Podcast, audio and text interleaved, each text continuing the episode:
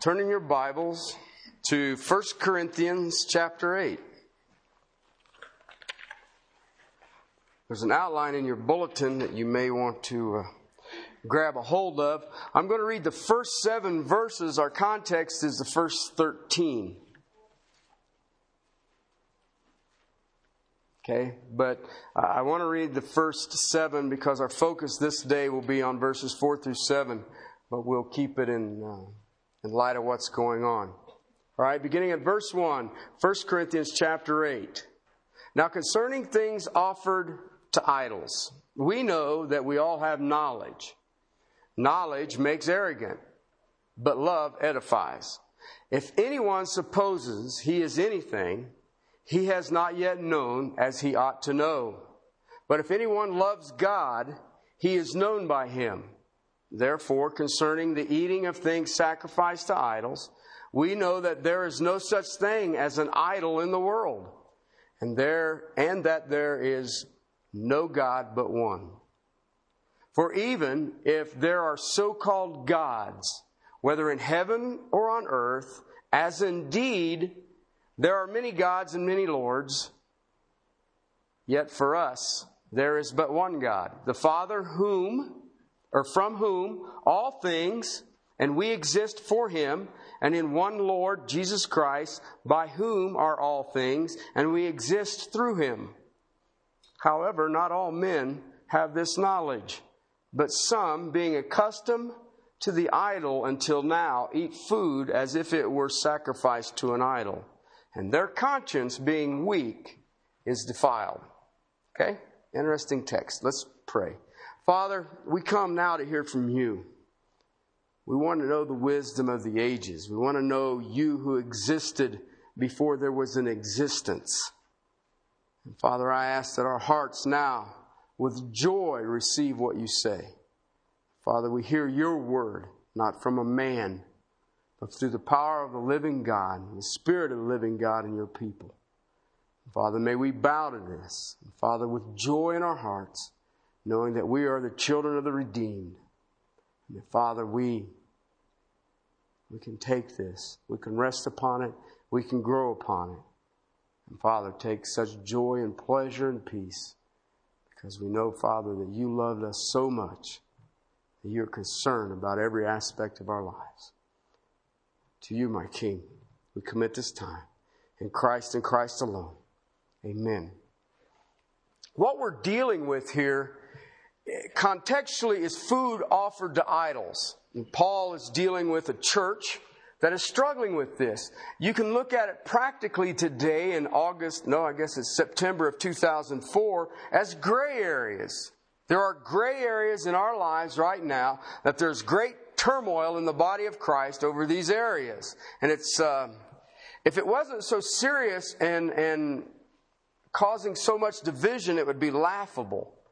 But I've seen it in every way, shape, and form that I can ever think of. I remember at one time uh, early in my life uh, being up in uh, the northern part of eastern United States where they were preaching on the sin of tobacco and how awful that tobacco was and how that if you did this and it was terrible and, and God was going to send you to hell and all the rest of it. But I had relatives who were down in Tennessee, Georgia, and Kentucky, and you could go down there and the preacher would put his cigarette out before he delivered his message and he would say, It is a sin for a man and a woman to swim in a swimming pool together. Okay? Neither which of those two will you find a biblical precedence for. And yet, I have seen people literally almost go to blows over it. Uh, I gave you an illustration that I remember hearing a guy saying you can't read the Sunday comics on Sunday because that's a hallowed day and comics are of the world. And I always thought that was a little bit. Anyway, all right? So there are gray areas. You know, I've been asked this. Uh, we are in the Southern Baptist Convention, and so some people have their ideology, and they will come up to me and they say, Do you believe that Baptists can dance? And I will look at them lovingly and carefully and say, Some can, some can't. Okay? Uh, it's not really that difficult. All right? But we need to look at it in light of this text. Okay? Because we've already laid out in verses 1 through 3, we all have knowledge. Everyone in this room has some knowledge. We have a, a, a, knowledge on different levels, but we also have spiritual knowledge. We have spiritual experience. Some of us more than others. Some of us have more bib- biblical knowledge than we have spiritual experience. Okay, some of us have more experience than we have biblical knowledge. Right? And it's just depending on where you're at in your life at the time you came to salvation and what has happened in your life and what God, the process that the sovereign Lord has brought you through is where you're at at this point in time. It's not that somebody is greater than you. It is not that somebody is less than you. Uh, we can't ever look at it that way. You are only exactly where God wants you. You are ministering exactly where God wants you. You are in the process that God wants you in. And there's times that you feel like, Jiminy Crickets, uh, I wish I could gain a little bit. And there's other times that you look at it and you say, you know what? I'd give anything if I could forget some of this. All right. And that's just where we're at. All right. But he basically sums it up that knowledge, verse 1, makes arrogant. And its literal word in the original language is poof. It's hot air. You take in knowledge, all you have now is a big hot air. You're puffy. You are puffed up. You are of no value. Uh, in this same letter in chapter 13, he says, You're a clanging gong. You make noise for no purpose. Okay? But then he makes a statement love edifies. Love edifies. The word edify means to strengthen. It lifts up, it builds up, it strengthens. And that's what we're looking at. The, your outline that you have, these are all three biblical truths that come from this text. We know that we all have knowledge, we know that an idol is nothing, and we know that food is not an issue with God. Those truths are taught in the eighth chapter of 1 Corinthians. Those are absolute truths. That would lend itself to that you now all have knowledge. Okay, so I can eat my bratwurst. I don't have to worry about no demon hanging out on it and getting down in my digestive tract. But if I know if I drink the water in Mexico, the demons are there. Some of you guys just didn't get that, or, or you're asleep or something. Jiminy Crickets. Lighten up, people. Okay, I know you're still thinking about Baptist dancing. All right? Here's how do I decide on the forbiddens? Okay? The forbiddens are simple. Thou shalt not. How hard is that? Well, that seems to be very difficult in this day and age. But the truth of the matter is, I bow to the Word of God, period. If not, He will bow you. All right? It's that simple. I have seen arrogant people and God humiliate them. And, you know, it's, it's, sometimes it's, it's awful. But the truth of the matter is, uh, He wants a humble heart. But there are gray areas. And I would argue that in the church today, the biggest division are the gray areas. That's where people clash and the schisms come up. And, and, and I see two extremes in this. All right, in, in these gray areas. We as sheep have all gone astray.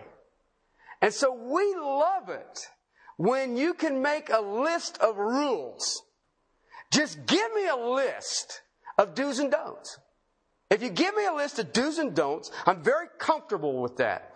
Uh, John Stott calls that institutional Christianity.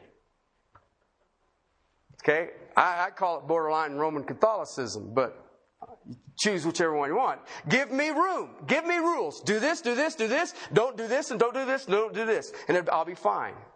Um, it's we enjoy conforming to a list of rules. It's just so much easier. Why? I don't have to read my Bible. I don't have to pray. I don't have to be involved in anything. I just carry my list. And I don't do this and I don't do that. Um, the problem with that is, is that the Lord and the knowledge that the Lord has graced us with never internalizes that Christian's life. Okay? You, I see a lot of people today who are not what I call spirit controlled people. Okay? They don't do a whole bunch of stuff, but they're not spirit controlled. I remember uh, the, one of the first times that I was ever exposed to the teachings of doc, Dr. Olford in this area that I minister in. Uh, there's a buzzword that sends the hair up on the back of my neck, and, and you start paying attention to, and it's called the anointing. You've heard of it? Some of you have heard of it? I've been anointed, and you're like, "Uh oh. Get back. I'm not sure what that is. But I remember when Dr. Olford taught on it and what it was. It's overpowering of the Holy Spirit. And I thought, wow, that's kind of cool. Okay? But I still have that red flag. Anointing. What does that mean? Okay? Uh, you can get on a motorcycle at a very high rate of speed and be anointed. Uh, has nothing to do with the Lord Jesus Christ. Okay? What I'm talking about, the anointing of the Spirit, is a spirit controlled life. Okay? What I see a lot of people involved in is a life of legalism. It's do's and don'ts. I can do this and I can't do that. And we call it spirit led life. Is that true? I'll give you some illustrations of this and we'll see where it is. Let me tell you something. If you look at your life based on, um, I'm a great, I'm a, a, a not doing person, but I am a doing person. You've just set up an awful, horrible standard of spirituality. Did you know that? Not only that, if you have a list of do's and don'ts, you have literally stifled the freedom that Christ has given you. Okay, now, now, uh, you guys, some of you are looking at me, but listen, thou shalt not commit adultery. Where's the gray area? There is none. Okay? If somebody gives you a big Cuban cigar, what do you do with it? I'm not going to tell you what I'm going to do with it, but I'll let you guys figure out what you're going to do with it. Okay? You ask yourself these questions. All right? I know a lady who had, uh, she wanted to open her home to the community because she wanted her Christianity to be known to the community. So she invited all of the people in her neighborhood to come. Three couples came bringing beer. She turned them away. What did she accomplish? Nothing. I got to ask you a serious question. What Bible verse does it say, Thou shalt not drink beer? Just a question. I'll just ask you a question. All right, now, now if you guys run out and get hammered, I'll give you the one that says don't get drunk. Okay? All right, but I, but I want you to be aware of this. All right? Now listen, you got to hear this whole message. Don't check out on me right now. Because you check out on me now, everybody's going to be out. We're having beer and dogs tonight, dude. This dude's in the bratwurst and Budweiser. That ain't what I'm into. Okay? That's not what I want to. I want you to think with me. If I set my spiritual standard based on do's and don'ts, I just took over the work of the Holy Spirit. Okay? Not only does it do that, it will ignore the conscience of a believer. Okay? Ignore the conscience of a believer. Okay? There's a false standard of spirituality that exists in the body of Christ today. And in its greatest produ- production or produce that you will see is hypocrisy. Is hypocrisy. Many Christians live based on an area of what they do and they don't do. Okay, I, I was invited to a Christmas party a couple of years ago.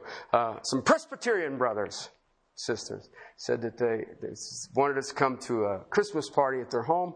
And uh, I said, well, that'd be kind of cool. Uh, I haven't been to a Christmas party uh, in a long time, so I, will go to your Christmas party.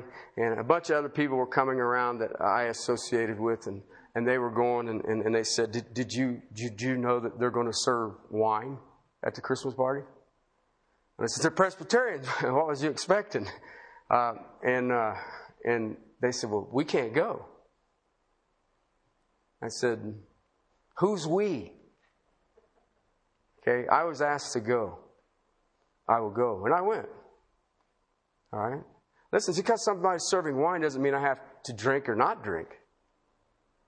Um, Be very, very careful. I know people that I have run into in my life that won't go to any movies at all. And I remember talking to this one lady at one time. It was kind of funny. Um, actually, it's kind of sad. Her fear was if that she would be sitting in a movie theater, and perhaps it might be questionable, and the second coming of Christ would appear, and she would be caught watching a movie that maybe the Lord would not appreciate. And I thought, whoa, that's pretty harsh. And, I'll be honest with you, a lot of movies today, let's be realistic, really aren't worth whatever we're charging now. Okay, I mean, you used to be able to get into some matinees at two bucks, but even the matinee things now are like seven. And the last movie I went and seen was I think I got took on my seven dollars. Um, but it just stuff like that. I just want you to be careful with because I know people who will do that with can a Christian dance? Can a can a Christian? Do you remember? Does anybody remember this one? Christians can't play cards. Okay, some of you from the South I know were exposed to it because I used. Never mind. I won't go there. okay, Uh, okay, but but it's it's uh, what happens with these rules and regulations is that they become absolutes. And are they truly absolutes? Listen, you cannot judge spirituality by what people do and don't do. Okay? I have an illustration. I worked to get this illustration. I know a city right now that is just real, really close to 2 million people. All right? This city, none of them drink. 2 million people. Uh, they're not quite 2 million people. None of them drink. None of them dance. None of them go to a movies. None of them fornicate. None of them commit adultery. None of them smoke. None of them cheat. None of them steal. None of them covet. And none of them have a spiritual life. Okay? But they don't do all those things. Okay, it's Greenwood Hill Cemetery in New York. So you can't judge people by what they do or they don't do. Right? Right? All right. All right, so what we do or what we don't do has absolutely no relationship to anything. Galatians 5:16 says, "If I walk in the spirit, I will not fulfill the desires of the flesh." Okay? Then in verse 17 through 21, he says, here's what the flesh looks like. So if you have these things going on in your life, you know what you're walking in. Then in verse 22, he says, fruit of the Spirit, so it's a contrast. Here's a person walking in the flesh. Here's a person walking in the spirit. And all I, I, don't even want to go into the rest of what the fruit of the spirit is because the first one out of the, the gate is what? Love. If agapon, the verb of agape, controls my life, I don't have to worry about the rest. I don't have to worry about it. Okay, and the reason I can say that is that that love is not natural to man. Man has no way to generate it. It's impossible. Okay? It's not natural to man. Okay? Walking in the Spirit is true spirituality. And it is noted first and foremost by love. Because if I have that love that God has poured into my heart and it is spilling everywhere I go, guess what happens? There's joy, peace, gentleness, kindness. Just go down the list. But if you don't have love, what do you got? Same thing if you have knowledge and you don't have love, what do you got? You're noisy. You sound like a cymbal. Okay, somebody comes up and cracks you once and you just gong. All right, and that's it. And I see Christians, listen, this church is guilty. I see Christians who have knowledge and no love. I also have seen some who have love and no knowledge. That's just as scary. Just as scary. All right? But that's what I'm, we're trying to get at. Your Christian life is lived from the inside out, not the outside in. Please understand that. All right? Remember Wayne was here and he was teaching on the Christ life, Galatians 2.20. It's no longer I who live, but Christ who lives in me. Remember that? Okay, and he says that, that the coat, you can tell the coat to go do something, but until you fill in that coat, it doesn't do anything. That's what you and I are. We're the coats. The leather coats he, was his illustration. And that coat, you can tell that coat to go do anything, but what will it accomplish? Nothing. But when Christ infills that coat, then what does that coat do? It can move. Move its arm, it can wave, it can do all kinds of things. So the Christian life is not me conforming to a set of rules and regulation. The Christian life is Christ filling me in such a way that you no longer see me, but it is only Christ that is seen. How is that manifested first and foremost? Fruit of the Spirit. First one out of the bat, out of the gate. What? Love. Agapon. Okay? It is a love that says, I love you, even though you may hate me, you may despise me, you may do absolutely nothing for my benefit. I shall not cease. My love will never, ever, ever be qualified. Try it. Just go try it. You know, just get into rush hour one time and see how many of them people just love one another. I just love you. We're all out here being loving. Okay? The other side of this spirituality is what I call the freedom freaks. Okay? Which basically says, I'm free in Christ, uh, and I'll do, do it all. Anything that's not forbidden, I'm just going to do it. Why? Well, the truth will set me free, and I want all my, I, I want everybody to see as much freedom as I can get my hands on. Okay? And those are the freedom freaks. That's what basically what Paul is dealing with here. Because this church was founded by who? The Apostle Paul. And the steadfast number of these people all have the same doctrine and the same knowledge. Okay? The, um, we need to understand that in this knowledge, this freedom that we have in Christ, that is not the only consideration. And that is why Corinthians 8 shows up. All right? A great principle Okay? Verse 4. Right here, buddy, is some foundational, chest deep, mind boggling theology. Ready? Concerning things eating, concerning the eating of things sacrificed to idols. Okay? We know that there's no such thing as an idol. That's good theology. I don't care what your idol is, it's useless. It is useless. Uh, Buddha. Buddha tends to be our idol of the day. Uh, I've been in several different places where people would offer stuff up to Buddha. Uh, I've seen them set little grapes and glasses of wine and, and just all kinds of little food things out for Buddha. And what's amazing about old Buddha, he didn't eat nothing. Little fat man, he never did gain it and he never ate nothing. You could sit there, you could cover him up in food offered to Buddha, and he's not going to eat one bite of it. Which is a mind boggling to me because if he's not eating what I'm giving, does that mean he's not listening to what I'm saying? Just a question. Okay, the Apostle Paul says, when you bow to an idol, you are bowing to nothing. An idol can't respond. Look what he says in verse 5. It's, it's funny. Okay, for even if there are so called gods, all right, whether in heaven or on earth, as indeed there are many gods and many lords. Basically, what he's doing is appeasing them. Why?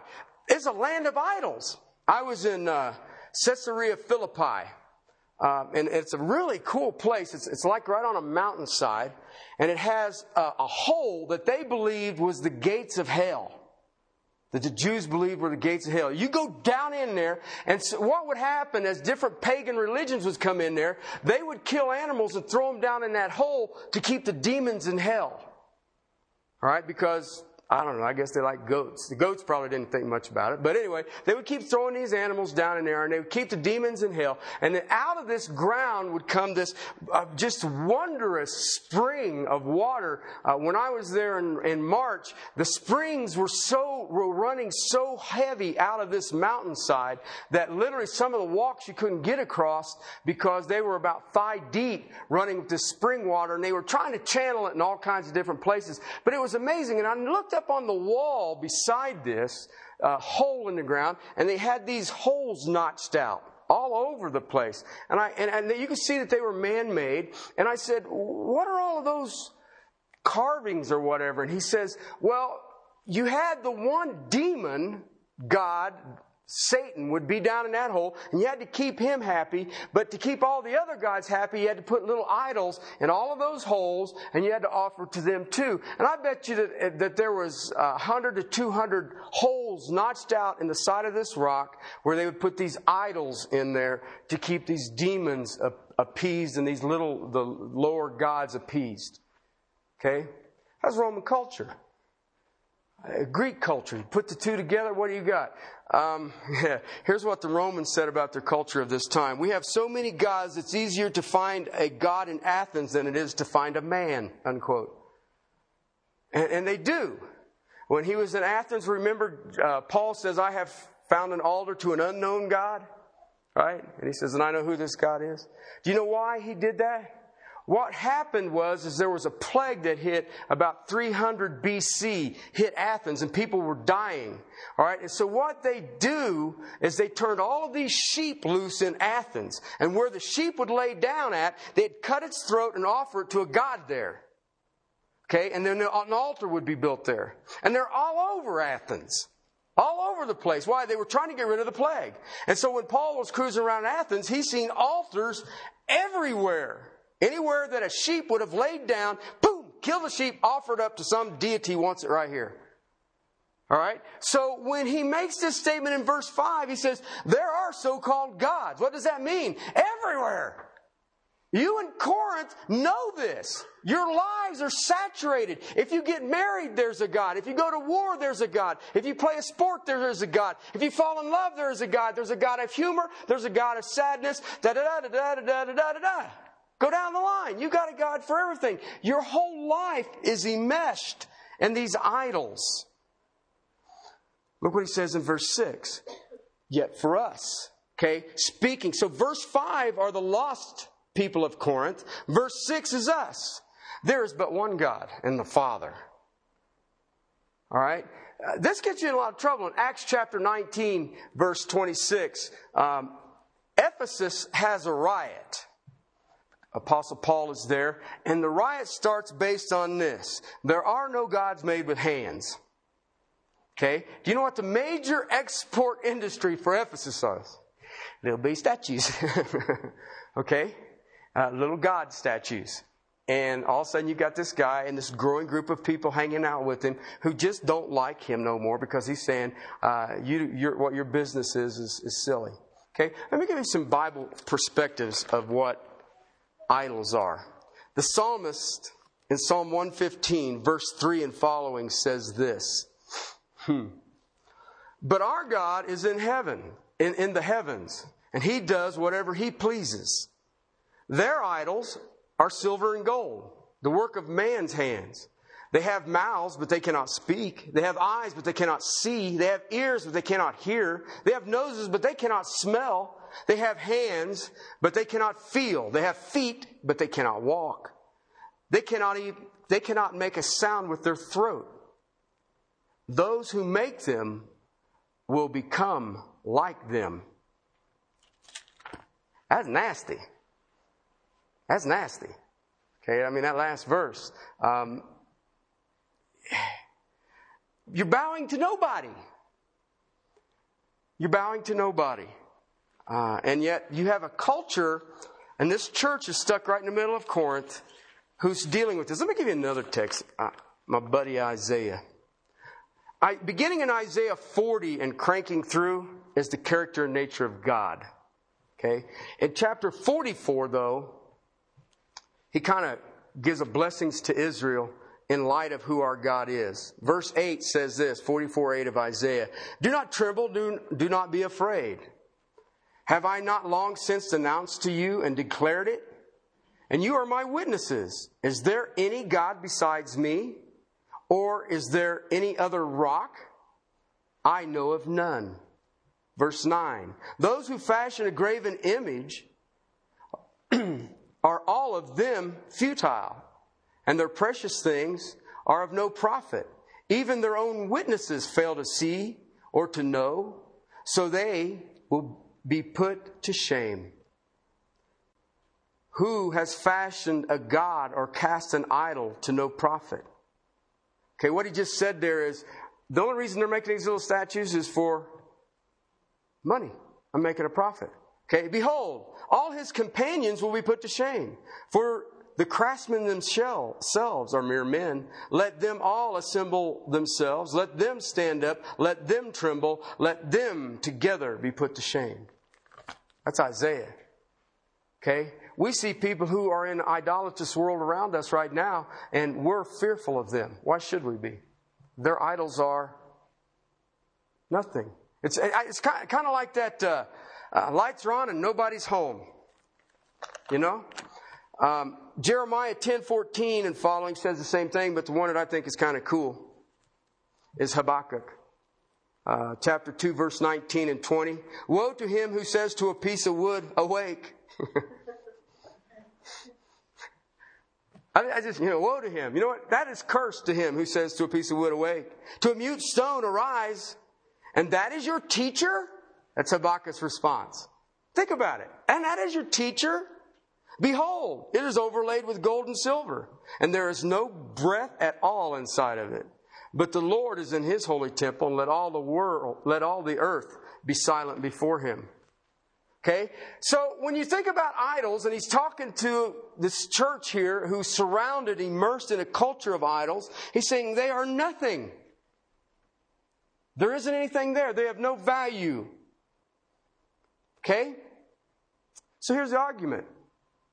Everybody in this church, what's the big difference? We eat meat offered to idols. Maybe the priest cut us a deal. Got, you know, good bratwurst for cheaper than normal. There isn't anything there. Okay, not only that, he's good, God, good solid theology. There's only one God, and he ain't in your little statue. Okay, now I want to give you a footnote. Chapter 10 deals with demons who impersonate little deities and idols. Okay, so I don't want to neglect that, but I'll deal with that when I get to chapter 10. All right? But you need to understand that the church in Corinth believed that these idols were no gods. Look at verse 6 says again. Yet for us, there is but one God, the Father from whom are all things, and we exist for him, and one Lord Jesus Christ, by whom are all things, and we exist through him. Okay? Amazing statement.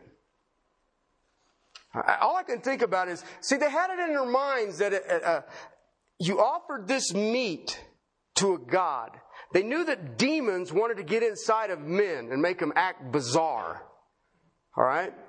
And so I would take this piece of meat and I, uh, whatever the animal was, and I'd cut it up in thirds. One third was burnt to this God to appease it so that he would bless my piece of meat. So when I ate it, the demons didn't have any power over it. The other piece went to the priest and he would sell it out the back if he needed cash instead of something to eat. So we would have this meat and we could say that this meat has been blessed. You know it today. There's grocery stores. What is the kosher aisle? What is it? What did they do in the kosher aisle? A rabbi blessed the food.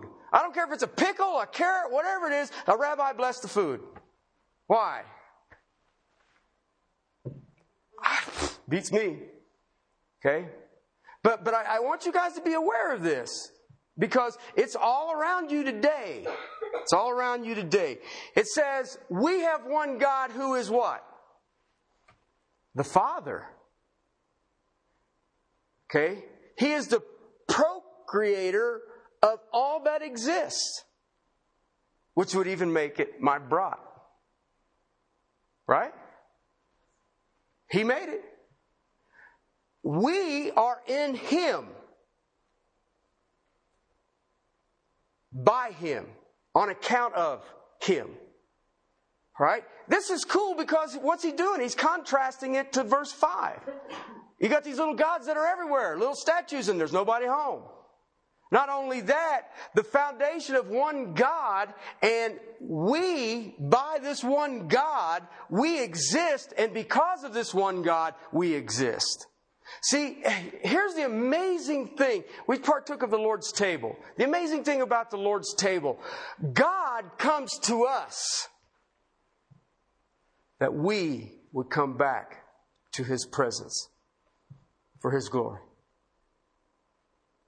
Okay, the agency that this took place in, this is the Lord Jesus Christ, you see in the middle of the verse. Okay? I tell people there's millions and millions of ways to the Lord Jesus Christ. One way to God. One way to God. It's through Jesus Christ. Period. Okay? To think that Buddha's going to get you there, he can't. He's just, he doesn't even eat our food. All right? So, God is the source. The agency is the Lord Jesus Christ. God comes to us through Jesus Christ. And we go back to Him through Jesus Christ. So now we have defined Christ, the Messiah, the anointed. God the only, the ultimate source, Christ the agent, the pattern. He set a path. In Hebrews chapter 6, verse 20, it says He was the forerunner. He cut the path that didn't exist. I've got it. Here's how you go, and you will only come through me. One God. Paul settles it. Okay? Everybody in the church in Corinth would have said, That's cool. In that case, let's eat. Let's eat. Let's eat it all. Paul doesn't stop at verse 6. Okay? He gives you verse 7. All right? See what he just did. There is but one God. He is the Father, from whom are all things, and we exist for him. There was one Lord, Jesus Christ, by whom all things, and we exist, how? Through him. All right, so that's that unity that we have. Remember what we're fighting here in this church is what? Disunity. All right, verse 7. However, however, not all men have this knowledge. What? You just read this letter in front of the whole congregation. How can they not have this knowledge? It's easy. Six inches of difference. That's what I call it. Six inches of difference. It's here, and it's six inches to get it here, and it ain't arrived yet. It ain't arrived yet. Let me tell you, uh, this is what Dr. MacArthur speaks on this text, his quote. Then I'll give you the how I would interpret it. Quote, not emotionally integrated into the pattern of their living, unquote. Sounded good though when I read it. Didn't it? Like, it's not emotionally integrated into the pattern of their living. Whoa. what does that mean? Um, head knowledge, no heart knowledge. of, sort of the way I look at it. Uh, you can know something in your head that doesn't, that you don't really get. Okay? That it makes a difference in your life. Did you get that? Faith in the New Testament is pistos, and we always say that it, in light of this evidence, okay, it has to be an evidence in such a way that I come and have a radical change in my life and I change in light of this evidence. Okay, that's faith. Okay, my faith changed from this point to this point. Why? In light of this evidence, you can preach the gospel to anybody and they're going to look at you like a calf at a new gate. Okay? You have to understand this. And you can have people who've got phenomenal Bible knowledge. They don't have any heart knowledge. Okay, it doesn't, it hasn't taken over their system, their body. Let me, let me put it for, to you this way. You can have the best computer in the world right now, but if it doesn't have an operating system, what do you have? A very expensive paperweight. Okay? Because it doesn't do anything. All right? You and I, depending on where you're at in your walk with Christ, walk, have a walk of faith based on knowledge and experience. Experience. You gotta have both. Why? There are times that you will get a test of your faith. Do you believe this? You can have the greatest knowledge, biblical knowledge of anybody. You know what? I got a computer that's got more biblical knowledge than I'll ever dream of. It ain't got no faith. Why? Where's your faith? And let me ask you a question How faithful is God? Okay, you guys who are part of this fellowship, how faithful is God? Always faithful. Then let me ask you a question. Why do you doubt? Because it hasn't gone from here to here. It isn't in charge of my emotions. It's in charge of my mind. And my mind sits around and thinks, yes, this is perfect and all the rest of it. It's, it's like if you, you're dealing with somebody who is suffering. What do we do? We walk up in our knowledge and we say, we know that the suffering of this age can't compare to the glory to come. So get over it. Right? Or we come up with this great term. Brother, sister, God is sovereign. Well, what does that mean? Well, He's ruling. Okay? Even now. Okay? But what am I going to do now? Well, if you're crazy enough to walk into that circumstance, now you in Galatians 5 will get up underneath them, you will put them on your back, and you will carry them until they can walk again. Why? Knowledge and love. Okay? Now, if you're not willing to carry them, shh, shh, be quiet. All right? You know what the Great Commission is? It is not to make converts. Did you know that? The Great Commission is to make disciples, make learners. You know what's the problem with that? It takes time, it takes sacrifice, it takes tears, it takes sometimes when the flesh raises up and you get angry. I know you guys don't do it, uh, but it takes all of those things. Why? And it takes day to day the grind and keeping that person content, walking and seeing the faithfulness of Christ through the grind. The whole society is trying to grind you into a fine powder. And we who are saved are trying to walk alongside and to keep you becoming dust, becoming the salt that is laid out on the road and is trampled underfoot. That's very difficult. It takes time. It takes heartache. It takes all the things that we don't want to get involved with. All right. So the, the difference is, is that taking that thing, knowing that some have that knowledge, but their faith isn't there. All right. So now I'm going to take the church in Corinth. I got a church full of people here uh, in Corinth to say median age. Ain't that what we do now? Demographics is 35 to 40 years old. Um, all, what have they ever known? What has their life always been exposed to? idols. If something bad happens, go offer something to an idol. If something good happens, go offer something to an idol. Just everything you do is based on an idol, right? You know, I had a preacher to tell me one time, actually it was Dr. Olford, he says, You know how blessed you were not to be raised in the church? And I said, uh, Well, I don't know, I feel like I, you know, I lost a lot of time. And he says, Nope. he says, You didn't. Why? You don't have to go through all the church stuff that ain't really quite right. Okay? You have people who have been evolved, e- immersed in this thing. He uses an am- amazing terminology here. Look what he says here. But some being accustomed to the idol. The middle of verse 7 there, New American Standard says it's accustomed to. It literally means have been intimate with. Okay, it wasn't this casual idol worship. It was intimately a part of their life. They were immersed in it. Okay, They've hear in their mind that an idol is nothing, but what has their life always been? Idols. I mean, you could tell a person, oh, I know that, I know that, I know that, but I have been so immersed, I've been so intimate with it. All right? It is a part of their emotions. It's a part of their attitudes. Everything they did was around these idols. And you know, you, you can sit and tell them, there are no gods. There's that little statue, there's nobody home. Okay? It's fine to say to all of you that an idol isn't anything. Let me share with you something.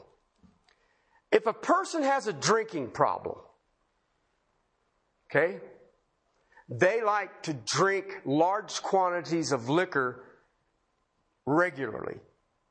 Okay? What are they?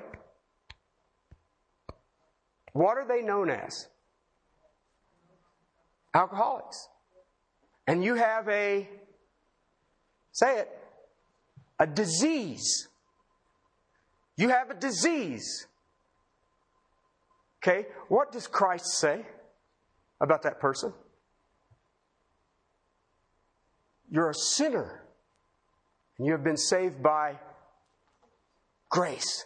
Now, I can take an alcoholic. Say they come out of the DTs. I can share with them that truth. They can come to saving knowledge of Jesus Christ. Then you want to take them out and have a beer with them, right? Ooh. No, you can't do that. Why? Is there anything wrong for a Christian to have a beer? Yes if my brother here is coming out of alcoholism, the sin of being overpowered by spirits of wine, yes, absolutely. It's horrifying. It's horrifying. See how that works? I, we've got to get a hold of this. Our society is plagued by it. Why? I'm free in Christ. I can do anything that God hasn't forbid. Absolutely. It's great. But do you ever look out for the other saints? See how that works? It's cool stuff. But if I have the knowledge and my knowledge is led by love, then that supernatural love that I was talking about says that you guys are more important than me. Where you're at, what you're dealing with, is more important than what I am. Okay? Because you know what I want? I want to walk with all of you in the freedom and the love and the knowledge of Jesus Christ. And I can just look in this room and I can see some, these are free. They understand freedom. I see some, ooh, ooh, ooh, ooh, be careful with your freedom. Okay? Uh, let me give you another illustration hugging people. I like that. I'm still trying to figure out how to get the holy kiss back, but I haven't overcome many problems. Why do people struggle when you hug people? Well, I would say that it depends on who you hug. If it is a non attractive person, hug them all day long. If it's an attractive person, why were you doing that? Okay, so what is the, the, the change to it? I hug in secret. I don't know. Get some of you to repent. I don't know. But do you see what I'm trying to get at? What happens? Man, I got news for you, brothers and sisters. You don't start hugging now, you're going to have a hard time in heaven because you got to spend eternity with these people. Okay, now I mean, if you don't like them now, oh, you're going to have a miserable heaven, ain't you? And, and that's what we got to pay attention to. He says, however, all men don't have this knowledge, some being accustomed to the idol, and then I, he puts in there, until now. You know what that means? They're new believers. Until now, they've been struggling with this idol. Why would you try to confuse them? Listen, do you understand that it was not common process, or it was a very common process to go to the, get your food, and I don't remember the, the priest, the, the idol that you went to, but he had to do something with meat, providing meat. And you would eat that. And then you would go to the temple of Bacchus Okay? And at the temple of Bacchus, Bacchus was the god of wine. And you would drink, they had a pit to puke in because you wanted to give him all that was due him. Sounds right to me. Uh, but that normally, the, uh, not Delphi, the priestesses of Delphi, the oracles of Delphi, the priestesses were harlots. And they would come down from Delphi, where the oracles were, and guess what? They would have sex. So you got a brother or sister who just came to Christ who's scared to death of idols, and you tell him that this meat just got offered to an idol, or they know that you got it from certain priests, what's going to come to their mind? The orgies. What did you just do? Let me show you what you just did. Look at the rest of the verse. Their conscience is being weak, and it becomes what? defiled. You just defiled their conscience. Eat food as if it were sacrificed to idols. See, they're still thinking about these little demons and little deities running around and all the things that went with it. Okay, all the things that went with it. People ask me about rock and roll music. I could care less about rock and roll music. Okay, I don't listen to very much rock and roll music. Why? Takes my conscience back to places before I, I knew Christ my brain, my thinking pattern, back to stuff I don't, it's just, it ain't going to accomplish anything. I could care less about it. Okay, you know what the Bible says about rock and roll music? Nothing. Doesn't say anything about it. You know, and I see some, well, if it ain't country and, country and western, hey, let's not listen to country and western. Some of that's worse than rock and roll music. I mean, you know, You know, some of them guys, I hear them singing songs like, suicide, dude. That's the only thing I can tell you. Uh, but, but, but it's stuff like that that we need to be aware of. Why? What if I have a younger brother? Okay? Look what he says here because we'll wrap this up. Their conscience is being weak and it is defiled. They, at this point in their life, are not free to grasp this. A weaker brother knows there is only one true God. In his head. But they are not le- able to let go of a lifetime of belief. You got that? Think about this one. Nicodemus comes to Jesus and say, I know you are of God. What must I do to be saved? What did he say? You must be born again. What does that mean? Throw all your beliefs out. They're all gone. Get rid of them. Fill it with new. Okay, Peter makes the statement in 1 Peter says, Be as newborn babes, craving the pure spiritual milk of the word by which you can. Some of you guys, wake up. It ain't that bad. The Broncos don't play until next week. All right? So that you may grow in it. You may grow in it. Why? You're going to take in knowledge. And then God has given the thing that He calls the fullness of Christ. You call it the church. That'll be all around you. Why? To help you. It helps you. Why? There are supernaturally empowered teachers, pastors, evangelists in the church. Okay, right now. Why? For giving you knowledge, but if you look at pastor, pomia, it should be a verb because that is the art of walking along with it and shepherding and overseeing it. Walking with it. In the Brethren Church in uh, England, if you become the pastor of the elders, your wife immediately gets the t- title pastor and everybody freaks out. They, they've ordained a pastor. No, they've kept pormia as a verb. Why? Does she shepherd too? Absolutely. Who's the teaching elder? Her husband.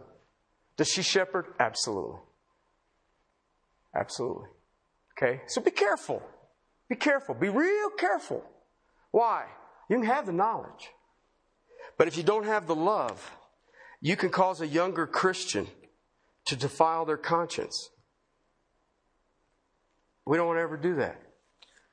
Think about people. They come a life devoted. What if they come out of Mormonism or Jehovah's Witnesses or Catholicism or something like that? In their lives, there are multiple generations of these people, and their lives have been immersed in that. You got to be real careful about them. You got to be real careful. Um, listen, every single one of you in this room has a conscience, a different conscience. You all have the indwelling, some, many of you, I hope, have the indwelling of the Holy Spirit. But if the little warning alarm goes off in your conscience, pay attention to it. It's trying to help you. You may not be at that place. Why? Because when you defile your conscience, Don't worry about mine. You worry about yours. You will build up for yourself guilt. You'll condemn yourself. You'll begin to doubt God just because you've hurt your conscience. You'll have resentment towards the brethren. Okay? Especially that one who set the pattern and you tried to follow it. All we would end up doing, we who would lead that way, was push them into a deeper sorrow, to a temptation, where they may even fall into sin. And we would be the direct source of that. Why? Because my freedom violated their conscience? Let them live by their conscience, even if their conscience is what you and I, maybe you would concern confining. Okay? Let me give you one last verse, and then we'll wrap it up. It comes out of the book of Romans, chapter 14, verse 23. I'll give you 22 also. The faith which you have, have as your own convictions before God. Happy is he who does not condemn himself in what he approves. That makes sense, right? Know what you believe. What is your faith in? Not what, you know, the preacher said. No, man. What do you believe? What does your Bible? What did you do when you studied your Bible? Why? Verse 23 He who doubts is condemned if he eats because his eating is not from faith. Whatever is not from faith is sin. Did you get that? That's pretty serious. If a person's conscience is there, don't violate their conscience. Fine. Fine. Let them stay right there. Why? They're in a process. You can't grow anybody's faith. Can't do it. I don't care if you're the best teacher in the world. But you know what is really cool? God will. God is faithful to grow their faith. And you know what your responsibility is? To be that shoulder to lean on, to be that arm to help hold them up. Sometimes you may literally have to get involved in such a way you got to carry them on your back, but you still got to do it. Okay? And you may say, well, but if they come, if I get involved with them, they're going to limit my Cuban cigars. So be it. So be it. All right? I will not allow my freedom in Christ to violate another person's conscience. Okay? My heart, my passion, most of you know that, is to make disciples. That means I'm involved with people. If I'm involved with people, it doesn't take very long to get to understand that person and where they do, they have the do's and their don'ts. And I don't violate their do's and don'ts. But I'll say, come walk with me. Come follow me. All right? We'll go out and buy Harley Davidson motorcycles, smoke Cuban cigars, and cause people to stumble. All right? But, but no, come on. Some, I get too many visitors be saying stuff like that. Uh, but it, it, stuff like that, you've got to you got to pay attention to this. Why? Have the knowledge. Okay, I, I taught that. You'll have to get the tape. Knowledge is essential. It's not sufficient. It's not sufficient. Okay? Okay, best illustration, you study your Bible and it feels like you're walking around in the desert of a real bad novel. Right? You know why? Because you're in your Bible for knowledge. When God really reveals himself in the written word, you know what it is through? Because you're looking for love. Okay? Knowledge ends with me. Love ends with you. All right? In the gray areas, I know the knowledge. Truth will set you free. But the limits to Christian freedom is the love of Jesus Christ, the love for the weaker brother, the love of the weaker sister. Okay, and we don't cross that. Okay? Knowledge says, I can eat. Love says, I'm to think about it. We'll see who's here. I will make sure I don't do anything to cause somebody to stumble. Why? I'm a representative of the kingdom of God. All right? That's where you're at right now. Right? Some of you in this room right now are the do's and don'ts. And I'm happy for you. I'm happy for you. I'm, I'm thrilled for you. All right? Some of you may be out there trying to, I'm going to flaunt my liberty wherever I can get it. Okay? I'm happy for you too. But if you want to be effective in the body of Christ and what Jesus Christ is doing here on the planet Earth, You come to the middle and you say, Give me the knowledge, but give it to me as I seek you in love. And as I seek you in love, then who will I mirror? Christ. Christ. Okay? Let's pray. Father, I give you the praise for your word and my brother Paul, Lord, and, and to think that uh, a church so many years ago dealing with the same things that we're dealing with today. Father, your wisdom is beyond the ages. Father, your, your ways are higher than, than our, your thoughts are higher than our thoughts. Your ways we can't comprehend. And yet, Father, you and your grace and your mercy have called us to be a part of it. Father, we give you the praise today. We thank you for that. Lord, I thank you for these precious people. Lord, so many at so many different stages in their faith. Father, you have blessed my soul, blessed my life with just them being there. Father, let me be faithful to what you've shown me. Let me walk as you would have me walk. Father, may you strengthen those who are weak this day. Father, may you edify those uh, who feel weary today. And Father, may your grace and mercy be the single focus of our life that we can stand there. And Father, as Isaiah said, Here I am, send me. Father, may we be used. Father, I think about our dear brothers in Russia. I think about the Olford family and, and what they are dealing with at this time. And Father, I just pray that uh, the peace that surpasses all understanding would guard our hearts and minds in Christ. Father, that would be our knowledge and our love. Father, may we bow before that. Maybe we cherish that. To you, my King, and you alone. Amen.